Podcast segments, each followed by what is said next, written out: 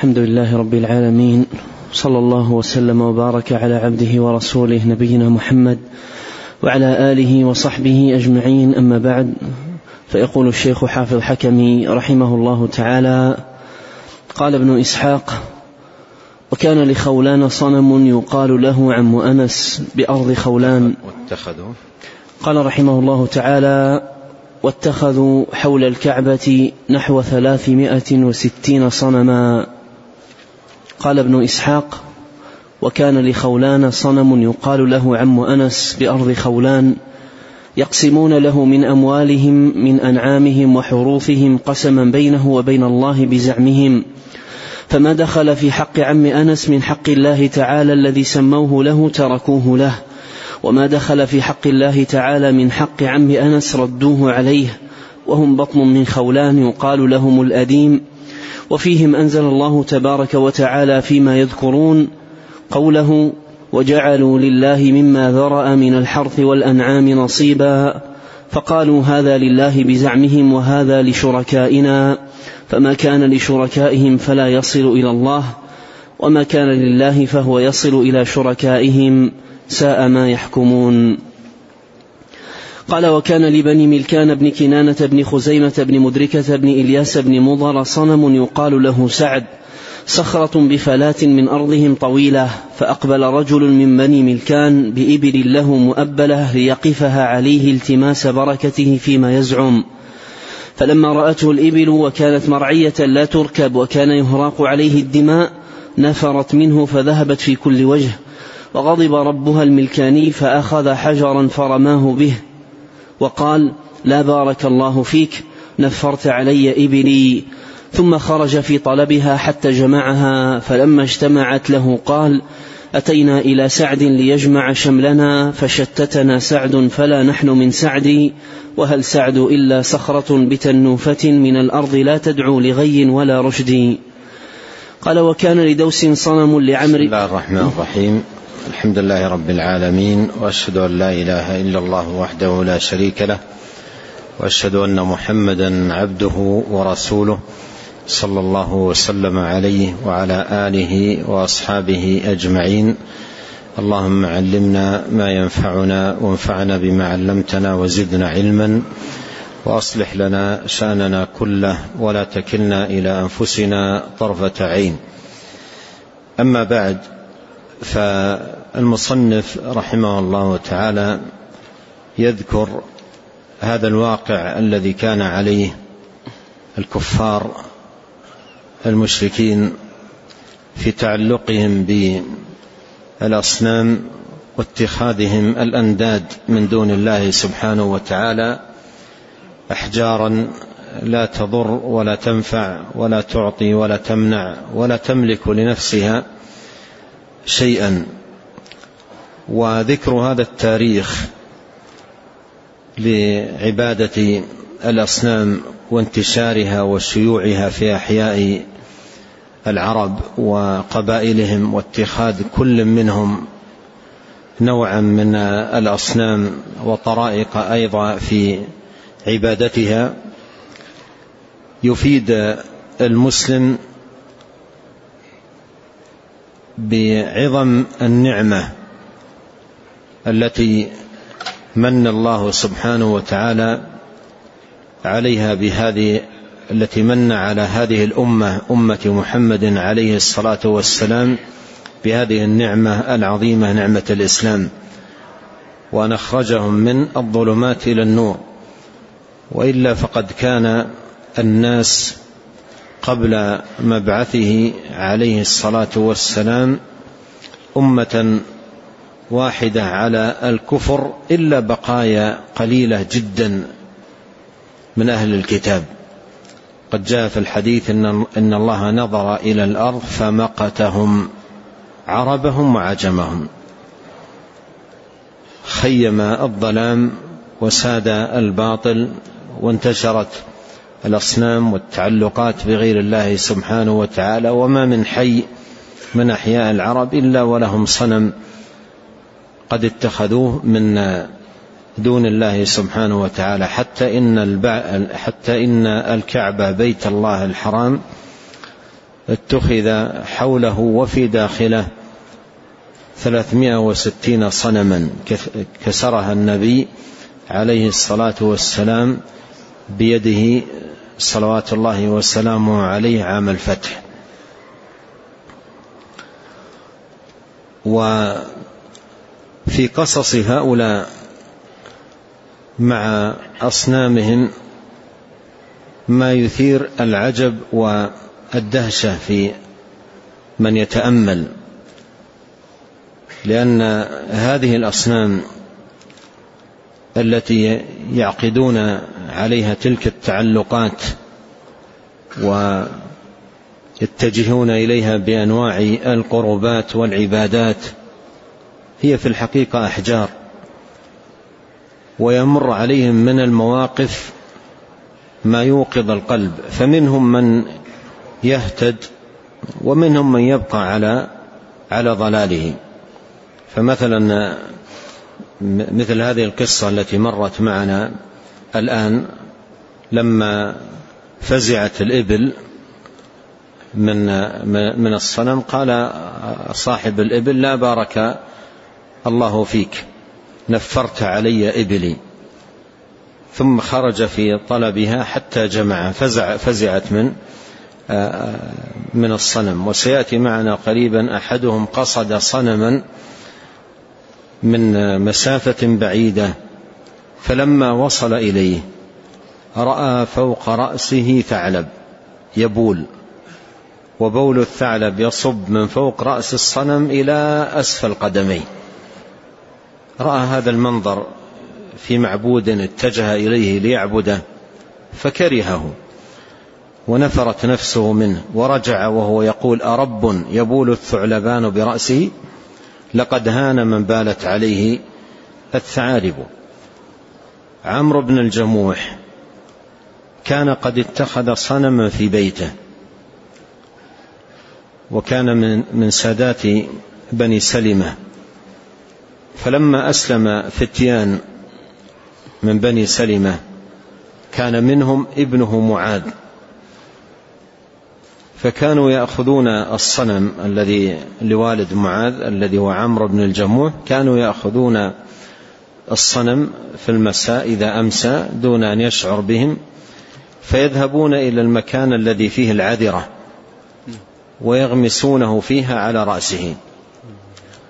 ثم يصبح يبحث عن معبوده فيجده مغموسا على رأسه في العذرة فيأخذه ويغسله ويطيبه ثم يعيده إلى مكانه ليعبده.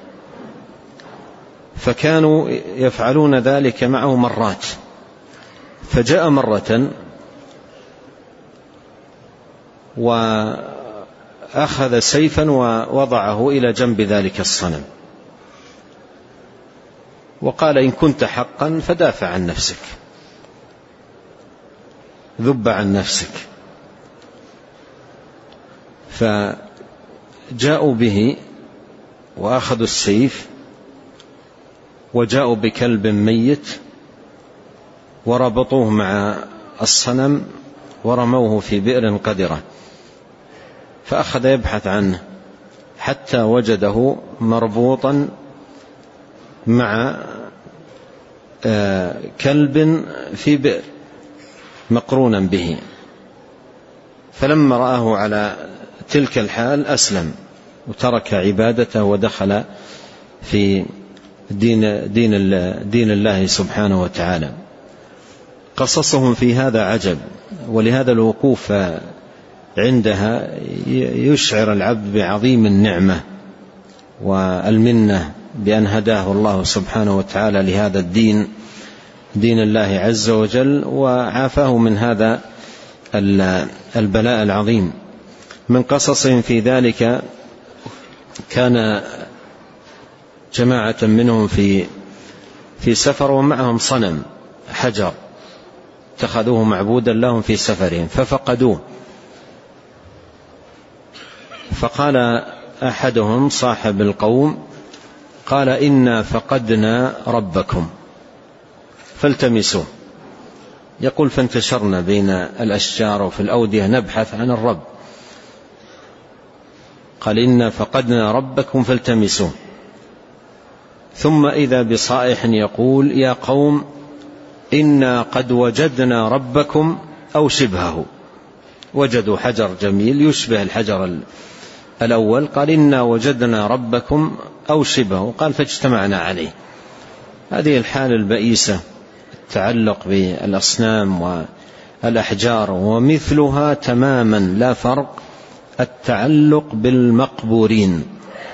تعلق بالمقبورين بالموتى وقصد قبورهم للالتجاء إليهم والخضوع لهم وسؤالهم الحاجات من شفاء مريض أو نيل مراد أو نحو ذلك هذا كله باب واحد اتخاذ للانداد والشركاء من دون الله سبحانه وتعالى. نعم. نعم. قال رحمه الله تعالى وكان لدوس صنم لعمرو بن حممة الدوسي. قال وكان لقريش وبني كنانة العزى بنخلة وكان الذي تقدم آه، عم أنس آه، لعلها تراجع. يعني آه، أظنها عام عام أنس. لكن تراجع. نعم. اسم الصنم. صلى الله عليكم قال رحمه الله تعالى قال وكان لقريش وبني كنانة العزى بنخلة وكانت سدنتها وحجابها بنو شيبان من سليم حلفاء أبي طالب. قلت فبعث إليها رسول الله صلى الله عليه وسلم خالد بن الوليد رضي الله عنه فهدمها. قال وكانت اللات لثقيف بالطائف. لثقيف بالطائف وكان سدنتها وحجابها بني معتب من ثقيف. قال وكان مناة للأوس والخزرج ومن دان بدينهم من أهل يثرب على ساحل البحر من ناحية المشلل بقديد. وقال ابن هشام وقال ابن هشام فبعث رسول الله صلى الله عليه وسلم إليها أبا سفيان بن حرب رضي الله عنه فهدمها. ويقال علي بن أبي طالب رضي الله عنه. قال ابن إسحاق وكان ذو الخلصة لدوس وخثعم وبجيلة ومن كان ببلادهم من العرب بتبالة. فبعث إليها رسول الله صلى الله عليه وسلم جرير بن عبد الله البجلي رضي الله عنه فهدمها. قال وكانت فلس لطي وأخبر النبي صلى الله عليه وسلم أن عبادة هذه تعود في بعض الناس. قال لا تقوم الساعة حتى تضطرب إليات نساء دوس على ذي الخلصة وجاء في الحديث الآخر قال لا تقوم الساعة حتى تعبد فئام من أمتي الأوثان. نعم. وهذا من الأشياء التي تجعل المرء يخاف على نفسه وعلى ذريته من الشرك والعياذ بالله. وأن الواجب على المرء أن يكون ناصحا لنفسه وناصحا لذريته باتخاذ الأسباب التي تبعد عن عبادة الأصنام. كما قال خليل الرحمن عليه السلام وجنبني وبني أن نعبد الأصنام. رب إنهن أضللن كثيرا من الناس. نعم. قال رحمه الله تعالى وكانت فلس لطيء ومن يليها بحب بجبلي طيء بين سلمى وأجاء قال ابن هشام فحدثني بعض أهل العلم أن رسول الله صلى الله عليه وسلم بعث إليها علي بن أبي طالب رضي الله عنه فهدمها فوجد فيها سيفين يقال لأحدهما الرسوب وللآخر المخذم فوهبهما له فهما سيفا علي رضي الله عنه. قال وكان لحمير وأهل اليمن بيت بصنعاء يقال له رئام. قال وكانت روضاء بيتا لبني ربيعة بن كعب وفيها يقول المستوغر بن ربيعة حين هدمها في الإسلام ولقد شددت على رضاء شدة فتركتها قفرا بقاع أسحما قال وكان ذو الكعبات لبكر وتغلب بن وائل وإياد بسنداد وله يقول أعشى بن قيس بين الخورنق والسدير وبارق والبيت ذي الشرفات من سنداد قال ابن إسحاق وكان عمرو بن الجموح سيدا من سادات بني, بني سلمة وشريفا من أشرافه. سلمة. الله عليك. من سادات بني سلمة وشريفا من أشرافهم وكان قد اتخذ في داره صنما من خشب يقال له منات. فلما أسلم فتيان بني سلمة معاذ بن جبل وابنه معاذ بن عمرو بن الجموح وغيرهم ممن أسلم وشهد العقبة وكانوا يدلجون بالليل على صنم عمر ذلك فيحملونه فيطرحونه في بعض حفر بني سلمة وفيها عذرات الناس منكسا على رأسه. فإذا أصبح عمرو قال ويلكم من عدا على آلهتنا هذه الليلة؟ قال ثم يغدو يلتمسه حتى إذا وجده غسله وطهره وطيبه ثم قال والله لو أعلم من فعل بك هذا لأخزينه. قال فإذا أمسى ونام غدوا ففعلوا بصنمه مثل ذلك فيغدو يلتمسه فيجد به مثل ما كان فيه من الأذى فيغسله ويطهره ويطيبه. فيغدون عليه إذا أمسى فيفعلون به ذلك فلما طال عليه استخرجه من حيث ألقوه فغسله وطهره وطيبه ثم جاء بسيفه فعلقه عليه ثم قال له والله لا أعلم من يصنع بك ما ترى. فإن كان فيك خير فامتنع فامتنع فهذا السيف معك. فلما أمس ونام غدوا عليه فأخذوا السيف من عنقه ثم أخذوا كلبا ميتا فقارنوه به بحبل ثم ألقوه في بئر من آبار بني سلمة. فيها عذر الناس. وغدا عمرو فلم يجده في مكانه الذي كان به. فخرج يتبعه حتى وجده في تلك البئر منكسا مقرونا بكلب ميت. فلما رآه أبصر شأنه وكلمه من أسلم من قومه فأسلم وحسن إسلامه. فقال حين أسلم وعرف من الله ما عرف وهو يذكر صنمه ذلك وما أبصر من أمره وشكر الله إذ أنقذه مما كان فيه من العمى والضلالة. فقال والله لو كنت إلها لم تكن أنت وكلب وسط بئر في قرن أف لملقاك إلها مستدا تهان أو تسأل عن سوء الغبن. الحمد لله العلي ذي المنن الواهب, الرز الواهب الرازق ديان الدين هو الذي أنقذني من قبل أن أكون في ظلمة قبر مرتهن. نعم يشكر نعم يشكر الله سبحانه وتعالى على نعمته العظيمة عليه بأن خلصه من عبادة هذه الأوثان. وكان في هذه القصة أو هذا الموقف لابنه معاذ وفتيان بني سلمة سببا لهدايته وخلاصه من عبادة هذا الصنم الذي اتخذه في داره. ومن يوفقه الله سبحانه وتعالى من هؤلاء يعتبر قرأت قبل فترة ليست بطويلة في صحيفة مقابلة مع رجل من الهندوك. أسلم ذكر في قصة إسلامه ونفوره من عبادة الأصنام يقول ذهب بي والدي إلى المعبد. فلما دخلنا المعبد فإذا بكلب يبول على قدم الصنم. يقول فمن تلك الساعة كرهت تلك الأصنام وعبادتها. هذا مثل الذي مر معنا قريبا رأى ثعلبا يبول على رأسه. هذا رأى ثعلب كلبا يبول على قدم الصنم يقول فكرهت ونفرت من عبادة تلك الأصنام من منذ صغري. وكان يتحرى الحق حتى من الله سبحانه وتعالى عليه وهداه للإسلام. الحاصل أن هذه المواقف والعبر مفيدة جدا وهي أيضا تفيد الداعية وطالب العلم من جهة آه، الاستفادة منها وتوظيفها في التنفير من عبادة الأصنام والتعلق بها. نعم. قال رحمه الله تعالى قال ابن إسحاق واتخذ أهل كل دار في دارهم صنما يعبدونه فإذا أراد رجل منهم سفرا تمسح به فيكون آخر عهده وأول عهده. قال فإذا أراد رجلا منه رجل منهم سفرا تمسح به فيكون آخر عهده وأول عهده. من القصص التي أذكرها فقط حتى نعلم أن هذه الأشياء لا تزال باقية في ظلال الخلق وعبدة الأوثان. أذكر في إحدى الدول كنت هذا له أيضا وقت مسافرا من مدينة إلى مدينة في إحدى الدول.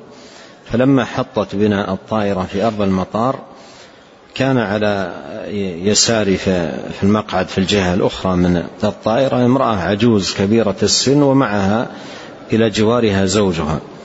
فلما حطت الطائرة في أرض المطار فتحت حقيبتها وأخرجت منها صنما صغيرا. ووضعت وضعته أمامها ووضعت جبهتها عليه. ثم أعطته زوجها إلى جوارها ففعل مثلها. ثم أخذت المنديل ومسحت الصنم عن العرق أو الذي أصابهم أصابه منهم ثم أدخلت معبودها في في حقيبتها.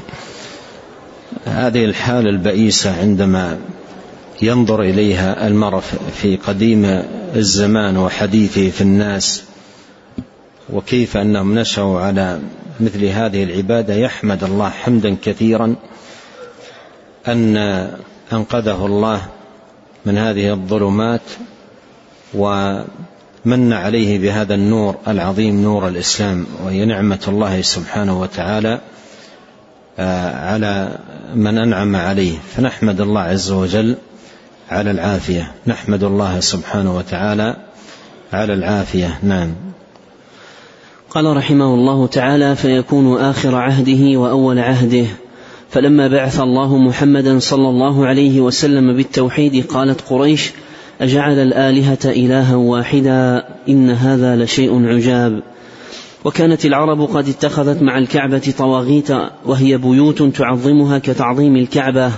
لها سدنة وحجاب ويهدى لها كما يهدى للكعبة ويطاف بها كما يطاف بالكعبة وينحر عندها كما ينحر عند الكعبة. وكان الرجل إذا سافر فنزل منزلا أخذ أربعة أحجار فنظر إلى أحسنها فاتخذه ربا وجعل الثلاثة أثافي لقدره. فإذا ارتحل تركه فإذا نزل منزلا آخر فعل مثل ذلك. وقال أبو رجاء العطاردي وكان, وكان الرجل إذا سافر وكان الرجل إذا سافر فنزل منزلا أخذ أربعة أحجار فنظر إلى أحسنها فاتخذه ربا وجعل الثلاثة أثافي لقدره. أثافي لقدره يعني يركي عليها قدره لينضج الطعام. يختار أربعة أحجار ثلاثة لينضج عليها الطعام أثافي لقدره. والأجمل منها والأحسن يتخذه يتخذه صنما. معبودا له من دون الله. نعم. قال رحمه الله تعالى وقال أبو رجاء العطاردي لما بعث النبي صلى الله عليه وسلم فسمعنا به سمعنا بمسيلمة الكذاب فلحقنا بالنار. قال وكنا نعبد الحجر في الجاهلية فإذا وجدنا حجرا هو أحسن منه نلقي ذاك ونأخذه. فإذا لم نجد حجرا جمعنا حثية من تراب ثم جئنا بغنم فحلبناها عليه. ثم طفنا به. قال وكنا نعمد إلى الرمل فنجمعه ونحلب عليه فنعبده. وكنا نعمد إلى الحجر الأبيض فنعبده زمانا ثم نلقيه. وقال أبو عثمان النهدي كنا في الجاهلية نعبد حجرا فسمعنا مناديا ينادي يا أهل الرحال إن ربكم قد هلك فالتمسوا ربا. قال فخرجنا على كل صعب وذلول فبينما نحن كذلك نطلبه. إذا نحن بمناد ينادي إنا قد وجدنا ربكم أو شبهه فإذا حجر فنحرنا عليه الجزور. وقال عمرو بن عبسة كنت ممن يعبد الحجارة فينزل الحي ليس معهم فينزل الحي ليس معهم إله فيخرج الرجل منهم فيأتي بأربعة أحجار فينصب ثلاثة لقدره ويجعل أحسنها إلها يعبده. ثم لعله يجد ما هو أحسن منه قبل أن يرتحل فيتركه ويأخذ غيره. ولما فتح رسول الله صلى الله عليه وسلم مكة وجد حول البيت ثلاثمائة وستين صنما فجعل يطعن بنشبه قوس بنشبة قوسه في وجوهها وعيونها ويقول جاء الحق وزهق الباطل. وهي تتساقط على وجوهها ثم أمر بها فأخرجت من المسجد وحرقت. وقال ابن القيم رحمه الله تعالى في خاتمة كتاب الإغاثة فصل وتلاعب الشيطان بالمشركين. الإغاثة إغاثة اللهفان من مصائد الشيطان. نعم. قال رحمه الله تعالى فصل وتلاعب وتلاعب وتلاعب. وتلاعب الشيطان بالمشركين في عبادة الأصنام له, له أسباب عديدة. تلاعب بكل قوم على قدر عقولهم. فطائفة دعاهم إلى عبادتها من جهة تعظيم الموتى الذين صوروا تلك الأصنام على صورهم كما تقدم عن قوم نوح عليه السلام. ولهذا لعن النبي صلى الله عليه وسلم المتخذين على القبور المساجد والسرج. ونهى عن الصلاة إلى القبور وسأل ربه سبحانه ألا يجعل قبره وثنا يعبد. ونهى أمته أن يتخذوا قبره عيدا. وقال اشتد غضب الله على قوم اتخذوا قبور أنبيائهم مساجد. وأمر بتسوية القبور وطمس التماثيل. قلت وسنذكر الأحاديث المسنده في ذلك قريبا إن شاء الله تعالى. قال فأبى المشركون إلا خلافه في ذلك كله إما جهلا وإما عنادا لأهل التوحيد ولم يضرهم ذلك شيئا. وهذا السبب هو الغالب على عوام المشركين. وأما خواصهم فإنهم اتخذوها بزعمهم على صور الكواكب المؤثرة في العالم عندهم. وجعلوا لها بيوتا وسدنة وحجابا وحجا وقربانا. ولم يزل هذا في الدنيا قديما وحديثا. فمنها بيت على رأس جبل بأصبهان كانت به أصنام أخرجها بعض ملوك المجوس وجعله بيت نار. ومنها بيت ثان وثالث ورابع بصنعاء بناه بعض المشركين على اسم الزهرة فخربه عثمان رضي الله عنه. ومنها بيت بناه قابوس الملك على اسم الشمس بمدينة فرغانة فخربه المعتصم وأشد الأمم في هذا النوع من الشرك الهند. قال يحيى بن بشر إن شريعة الهند وضعها لهم رجل يقال له برهما ووضع لهم أصناما وجعل أعظم بيوتها بيتا بمدينة من مدائن السند وجعل فيه صنمهم الأعظم وزعم أنه بصورة الهيولي الأكبر. وفتحت هذه المدينة في أيام الحجاج واسمها الملتان. إلى أن قال رحمه الله وأصل هذا المذهب من مشركي الصابئة وهم قوم إبراهيم عليه السلام الذين ناظرهم في بطلان الشرك وكسر حجتهم بعلمه وآلهتهم بيده فطلبوا تحريقه. قال وهو مذهب قديم في العالم وأهله طوائف شتى فمنهم عباد الشمس زعموا أنها ملك من الملائكة لها نفس وعقل وهي أصل نور, وهي أصل نور القمر والكواكب. وتكون الموجودات السفلية كلها عندهم منها وهي عندهم ملك الفلك يستحق التعظيم والسجود والدعاء. ومن شريعتهم في عبادتها أنهم اتخذوا لها صنما بيده جوهر على نوع النار وله بيت خاص قد بنوه باسمه وجعلوا له الوقوف الكثيرة من القرى والضياع وله سدنة وقوام وحجبة يأتون البيت ويصلون فيه له ويصلون فيه لها ثلاث ركرات في اليوم. ويأتيه أصحاب العاهات فيصومون لذلك الصنم ويصلون ويدعون ويستسقون به. وهم إذا طلعت الشمس سجدوا كلهم وإذا غربت وإذا توسطت الفلك. ولهذا يقارفها الشيطان في هذه الأوقات الثلاثة لتقع عبادتهم وسجودهم له. ولهذا نهى النبي صلى الله عليه وسلم عن تحري الصلاة في هذه الأوقات قطعا لمشابهة الك... قطعا لمشابهة الكفار ظاهرا وسدا لذريعة الشرك وعبادة الأصنام. انتهى كلامه. قلت وقد ذكر الله عز وجل عبادة الشمس عن أهل سبأ من أرض اليمن في عهد بلقيس كما حكى قول الهدهد حيث قال وجدتها وقومها يسجدون للشمس من دون الله. إلى آخر الآيات. وهداها الله تعالى للإسلام على يد نبيه سليمان عليه السلام حيث قالت رب إني ظلمت نفسي وأسلمت مع سليمان لله رب العالمين. ثم قال ابن القيم رحمه الله تعالى فصل وطائفة أخرى اتخذت للقمر صنما وزعموا أنه يستحق التعظيم والعبادة وإليه تدبير هذا العالم السفلي ومن شريعة عباده أنهم اتخذوا له صنما على شكل عجل ويجره أربعة وبيده وبيد الصنم جوهرة ويعبدونه ويسجدون له ويصومون له أياما معلومة من كل شهر. ثم يأتون إليه بالطعام والشراب والفرح والسرور فإذا فرغوا من الأكل أخذوا في الرقص والغناء وأصوات المعازف بين يديه. قال ومنهم من يعبد أصناما اتخذوها على صور الكواكب وروحانيتها بزعمهم. وبنوا لها هياكل ومتعبدات لكل كوكب منها هيكل يخصه وصنم يخصه وعبادة تخصه. ومتى أردت الوقوف على هذا فانظر في كتاب السر المكتوم في مخاطبة النجوم المنسوب لابن خطيب الري تعرف عبادة الأصنام وكيفية تلك العبادة وشرائطها. وكل هؤلاء مرجعهم إلى عبادة الأصنام فإنهم لا تستمر لهم طريق إلا بشخص خاص على شكل خاص ينظرون إليه ويعكفون عليه. ومن هنا اتخذ أصحاب الروحانيات والكواكب أصناما زعموا أنها على صورها. فوضع الصنم إنما كان في الأصل على شكل معبود غائب. فجعلوا الصنم على شكله وهيئته وصورته ليكون نائبا منابه وقائما مقامه. وإلا فمن المعلوم أن عاقلا لا ينحت خشبة أو حجرا بيده ثم يعتقد أنه إلهه أنه إلهه ومعبوده. قال ومن أسباب عبادتها أيضا أن الشياطين تدخل فيها وتخاطبهم منها وتخبرهم ببعض المغيبات عنهم وتدلهم على بعض ما يخفى عليهم وهم لا يشاهدون الشيطان. فجهلتهم وسقطتهم يظنون أن الصنم, أن الصنم نفسه هو المتكلم المخاطب. وعقلاؤهم يقولون إن تلك روحانيات الأصنام وبعضهم يقول إنها الملائكة وبعضهم يقول إنها هي العقول المجردة وبعضهم يقول هي روحانيات الأجرام العلوية وكثير منهم لا يسأل عما عهد بل إذا سمع الخطاب من الصنم اتخذه إلها ولا يسأل عما وراء ذلك.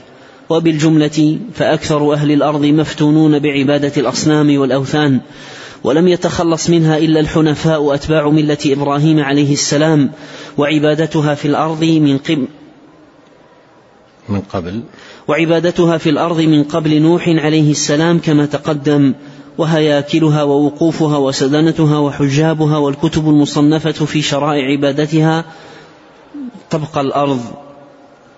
قال إمام الحنفاء واجنبني وبني أن نعبد الأصنام رب إنهن أضللن كثيرا من الناس والأمم التي أهلكها الله تعالى. وهياكلها وإلى آخرة طبق الأرض.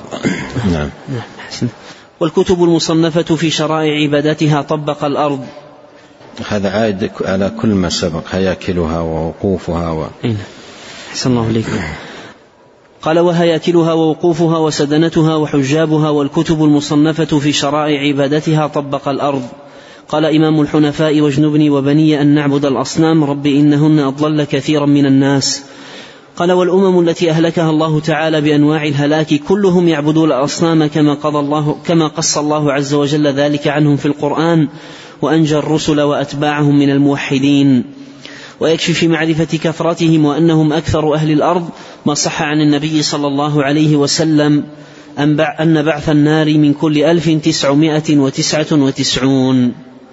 وقد قال الله تعالى فأبى أكثر الناس إلا كفورا وقال تعالى وإن تطع أكثر من في الأرض يضلوك عن سبيل الله وقال تعالى وما أكثر الناس ولو حرصت بمؤمنين وقال تعالى وما وجدنا لأكثرهم من عهد وإن وجدنا أكثرهم لفاسقين ولو لم تكن الفتنة بعبادة الأصنام عظيمة لما أقدم عبادها على بذل نفوسهم وأموالهم وأبنائهم دونها فهم يشاهدون مصارع إخوانهم وما حل بهم ولا يزيدهم ذلك إلا حبا لها وتعظيما ويوصي بعضهم بعضا بالصبر عليها وتحمل أنواع المكاره في نصرتها وعبادتها. وهم يسمعون أخبار الأمم التي فتنت بعبادتها وما حل بهم من عاجل. ويوصي بعضهم بعضا بالصبر عليها وتحمل أنواع المكاره في نصرتها وعبادتها. كما في الآية وانطلق الملأ منهم أن امشوا واصبروا على آلهتكم. نعم. قال وهم يسمعون أخبار الأمم التي فتنت. مثلها إن كاد ليضلنا عن آلهتنا لولا أن صبرنا عليها. نعم. أحسن الله إليك. قال وهم يسمعون أخبار الأمم التي فتنت بعبادتها. لولا, لولا أن صبرنا عليها يتفاخرون بالصبر. نعم. هذا تفاخر بالصبر صبرهم على عبادة الأصنام. نعم. قال وهم يسمعون أخبار الأمم التي فتنت بعبادتها وما حل بهم من عاجل العقوبات ولا يثنيهم ذلك عن عبادتها. ففتنة عبادة الأصنام أشد من فتنة عشق الصور وفتنة الفجور بها والعاشق لا يثنيه عن مراده خشية عقوبة في الدنيا ولا في الآخرة. وهو يشاهد ما يحل بأصحاب ذلك من الآلام والعقوبات والضرب والحبس والنكال والفقر غير ما أعد الله له في الآخرة وفي البرزخ ولا يزيده ذلك إلا إقداما وحرصا على الوصول والظفر بحاجته فهكذا الفتنة بعبادة الأصنام وأشد. أشد يعني الفتنة بعبادة الأصنام أشد من فتنة العشق والتعلق بالمعشوق حتى وهو يعاين ما يحل به أو بغيره من أمراض أو أسقام أو عقوبات ولا يبالي لشدة ما قام في قلبه من العشق وعباد الأصنام في تعلق قلوبهم بالأصنام حالهم أشد من هؤلاء. قال رحمه الله تعالى فإن تأله القلوب لها أعظم من تألهها للصور التي يريد منها الفاحشة بكثير. والقرآن بل وسائر الكتب الإلهية من أولها إلى آخرها مصرحة ببطلان هذا الدين وكفر أهله وأنهم أعداء الله وأعداء رسله وأنهم أولياء الشيطان وعباده وأنهم هم أهل النار الذين لا يخرجون منها وهم الذين حلت بهم المثلات ونزلت بهم العقوبات وأن الله سبحانه بريء منهم هو وجميع رسله وملائكته وأنه سبحانه لا يغفر لهم ولا يقبل لهم عملا. وهذا معلوم وهذا معلوم بالضرورة من الدين الحنيف. وقد أباح الله عز وجل لرسوله وأتباعه من الحنفاء دماء هؤلاء وأموالهم ونساءهم وأبناءهم وأمرهم بتطهير الأرض منهم حيث وجدوا وذمهم بسائر أنواع الذم وتوعدهم بأعظم أنواع العقوبة. فهؤلاء في شق ورسل الله في شق. ثم قال رحمه الله تعالى نعم يكفي هذا. سبحانك اللهم وبحمدك أشهد أن لا إله إلا أنت أستغفرك وأتوب إليك. اللهم صل وسلم على عبدك ورسولك نبينا محمد وآله وصحبه. جزاكم الله خيرا.